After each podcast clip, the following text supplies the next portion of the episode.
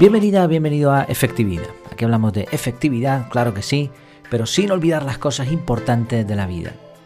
El episodio de hoy es el reto 7, mejorar nuestra comunicación. ¿Te molesta cuando te interrumpen? ¿Te gustaría expresarte de mejor manera? ¿Crees que podrías mejorar tu comunicación? Bueno, yo creo que la mayoría responderíamos que sí a estas preguntas. Y vamos, yo al menos sí. Quiero mejorar mi comunicación y tengo mucho que, que hacer al respecto. Y para eso, desde pequeños, hay una asignatura en la mayoría de los colegios que es comunicación. No, no, perdón, esto no existe. Es una de esas cosas que a todos nos hubiese gustado que nos enseñaran desde pequeños, eh, pero no ha sido así. Evidentemente, y en honor a la verdad, la educación tradicional ayuda, y mucho. También la educación de nuestros padres, el entorno y muchos otros factores. Pero desde luego es un aspecto vital que, en el que podemos mejorar bastante. Bueno, pues el reto de la comunidad efectividad para el mes de marzo de 2022 fue precisamente este, mejorar nuestra comunicación. El resultado de la encuesta que se lanzó estuvo súper ajustado y al final ganó una propuesta que había sido compartida por, en términos muy parecidos por Carol y por Davi, por Davinia. Te cuento, bueno, como siempre puedes ver la dinámica de los retos eh, en, en efectividad.es, en la página web, abajo aparecen ahí una, página con los retos que se han hecho, con cómo funciona y también lo puedes ver y estar al tanto de ellos y participar también si quieres en el canal de Telegram. Bueno, en primer lugar, ¿cuál fue mi propuesta? Pues esto fue lo que escribí eh, como propuesta personal. Eh, dije, voy a esforzarme por no interrumpir a nadie cuando esté hablando. Esto va a exigir que espere pacientemente a que los demás terminen, pero también que escuche atentamente no solo esperando una micropausa para comenzar yo, sino para entender lo que la otra persona quiere decir. Me gustaría incluso tomarme un tiempo, una vez que la otra persona haya terminado, para decidir qué voy a decir, si es que es necesario decir algo, ¿no? Para dar seguimiento al reto me voy a crear una nota donde añadiré una X por cada vez que interrumpa a alguien, así contabilizaré la cantidad de fallos durante el mes. Parece simple, pero creo que este va a ser un reto de los más duros hasta ahora.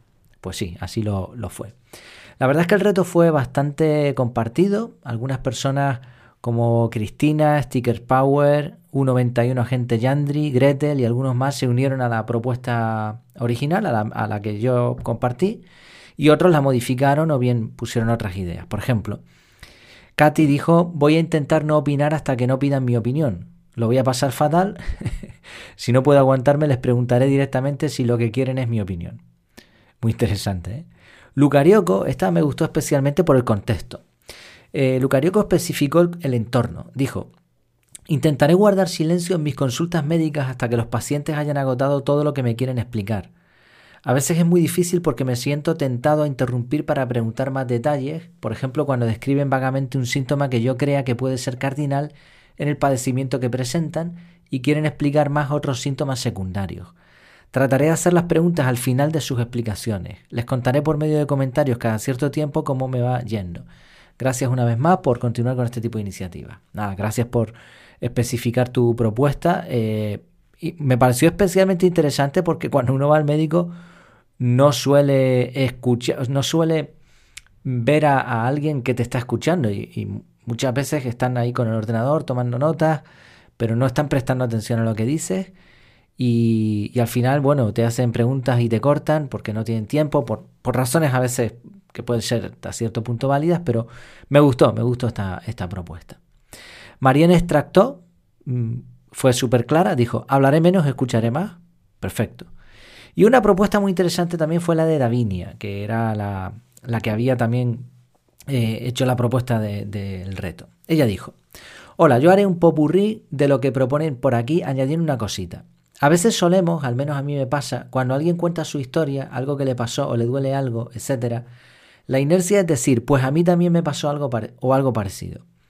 Sin embargo, es bueno tener en cuenta que es el momento de la persona, que ella fue quien quiso contarnos esa anécdota, así que es bueno dejar que la cuente y no es necesario tener que decir, pues a mí también me pasó. O incluso, y lo mío fue peor que lo tuyo o mejor, etc. Esto sobra. Llevo tiempo trabajando en ello, pero siempre se puede mejorar. Muy bien, y esto es algo que sucede constantemente. Y además otras, otras personas añadieron observaciones al respecto de esta propuesta, porque tocó un tema sensible, ¿no? Uno se está expresando, está contando un problema, y ahora te viene la otra persona y te dice, pues no sé lo que me ocurrió a mí, lo tuyo no es nada. Bueno, pues esto hay que evitarlo. Y por último, Carol, que también había propuesto la idea original, había sido copartícipe, dijo, sumando a lo que ustedes mencionan, intentaré mejorar mi comunicación intentando que sea efectiva. Claro, claro, para ello se requiere que escuche primero, mantenerme en silencio, lenguaje corporal con atención, esto lo considera primordial, aplicar parafraseo cuando sea necesario, retroalimentar en positivo, dar mi opinión si me la piden en forma positiva. Será bastante trabajo y como Jair llevaré en control a través de notas Keep en Google Keep para llevar registro de mi avance, es decir, de cada vez que acierte con mi comunicación para mantenerme motivada. Ella lo hizo al revés que yo, yo anoté los fallos, ella anotaba los aciertos, pues muy bien, me parece fantástico. Durante el mes varios participantes resaltaron, eh, no puedo aquí poner todos los comentarios, ¿no? pero bueno, muchos dijeron que, que les había hecho más conscientes de su forma de comunicar. Se señaló la importancia de no interrumpir y también hubo un aspecto interesante con el lenguaje corporal. A veces interrumpimos no con la palabra, sino con, nuestros gestos. Le estamos diciendo a la otra persona de alguna manera, cállate ya que quiero hablar yo. O mira, me estás cansando, ¿no? Algo así. Entonces, incluso con el lenguaje corporal podemos también comunicar que queremos prestar atención. Vale, ¿cómo me fue a mí con el reto? Tengo que destacar que fue un reto complicado. La verdad que todos los retos lo están siendo. El, de abril en el mes en curso ahora mismo ni te cuento. Bueno, está siendo un poco desastre, ya te explicaré. Pero bueno, este reto de, marzo fue, aparte de, difícil, fue bastante práctico y con efectos muy inmediatos. Es raro porque se dio una mezcla interesante de que, a ver, era difícil, pero tampoco es que te pusieras a sudar. O sea, era como mecanismos muy simples que tenemos en la, en la cabeza que, que hacen que interrumpamos sin darnos cuenta. Entonces, el, el reto me ayudó a ser muy consciente de eso, súper consciente. Y era realmente fácil parar la interrupción, pero al mismo tiempo muy difícil. No sé, era, se da una mezcla muy curiosa en este tipo de, de mecanismos ¿no? del lenguaje.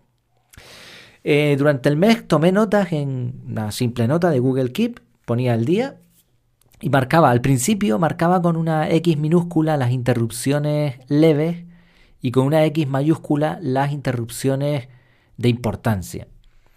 Eh, a partir del día 5 o 6 de marzo ya dejé de poner las X minúsculas porque no, no tenía tampoco mucho sentido. ¿no? Hay a veces interrupciones que no son interrupciones, sino que estás confirmando, estás añadiendo, estás participando, pero no estás interrumpiendo. Entonces al final me limité a marcar las interrupciones importantes. Entonces, bueno, el 1 de marzo no hubo ninguna importante, varias pequeñas, dos varias pequeñas, el 3 una importante, 4 una importante, 5 2, 6 una. Hubo días que por viajes de, trabajo pues no hablaba con muchas personas, por el tipo, yo trabajo solo, así que dependiendo, pues a veces me encuentro con más gente o con menos. El 9 de marzo bueno, el 8 sí sufrí varias interrupciones de otras personas, que, es otro efecto del reto. El 9 de marzo hice varias interrupciones en una conversación importante y no supe controlarme, pero sí fui consciente. Con lo cual, pues mira, bien. El 11-1, el 12-3, aquí hubo conversaciones intensas y aunque interrumpí varias veces de forma grave, eh, también sufrí muchas más interrupciones. ¿eh? el 15-2, 16-4, 17-2. El 20 observé en otras conversaciones de otras personas cómo se interrumpían constantemente unos a otros y lo reseñé también. 21-1. El 23 de marzo anoté que parecía que iba controlando más, pero también sospechaba que la atención que le prestaba a las notificaciones, no, a las interrupciones, esto está mal puesto, interrupciones estaba apagándose. El 24-2, el 26-4 hubo una fiesta con bastante gente y hubo pues interrupciones por mi parte graves, ¿no? Innecesarias tal vez. 29 de marzo, una sin querer, porque hablamos dos a la vez. Esto también lo reseñé aparte. Bueno, eh, hubo varias interrupciones que cometí por llegar a una conclusión antes de tiempo. O sea, la persona está explicando algo y yo creo que lo entiendo y digo, entonces tal, pero el problema no solo es que interrumpí, sino que encima fallé en mi pronóstico. Con lo cual, pues mira, mal. Creo que mal. También hubo varias interrupciones por algo de retardo al usar medios virtuales. Esto no lo anoté, pero, pero sí lo vi. Y Claro, es una interrupción y no, porque es, esta sí que es totalmente involuntaria, no lo has hecho a propósito, ¿no? Hay un silencio, intervienes y entonces la otra persona habla. Quizá aquí el truco es simplemente aumentar el silencio o, o esperar a que sea el otro el que hable. O con el lenguaje corporal ir avisando, bueno, voy a decir algo. No sé, esto también se puede mejorar. Viendo el reto en retrospectiva, eh, creo que me ayudó a interrumpir bastante menos de lo que suelo hacer. De hecho, pude ver algo de mejoría, aunque también es verdad que durante el mes no pude ser igual de consciente pasados 30 días que el primer día.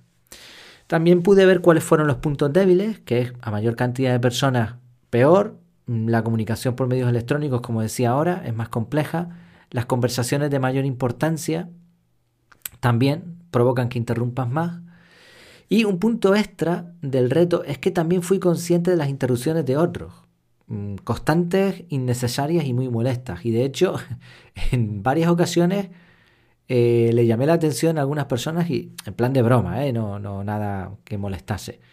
De decir, oye, mm, ¿vas a parar de interrumpirme? Antes no era tan consciente o quizá no me molestaba tanto, no lo sé. Bueno, ha sido un reto desde luego interesante, jugoso. ¿Seguiré con la rutina? Sí, por supuesto. La idea es seguir siendo consciente para no interrumpir.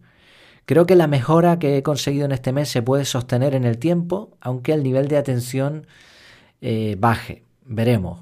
Obviamente lo que no voy a hacer es llevar un control tan exhaustivo como durante el reto.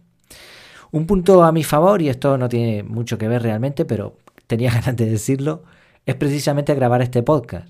Aquí puedo desahogarme sin que nadie pueda interrumpir. Así calmo esas ansias de compartir y de hablar sin ese peligro. Bueno, es una, una pequeña broma o ironía.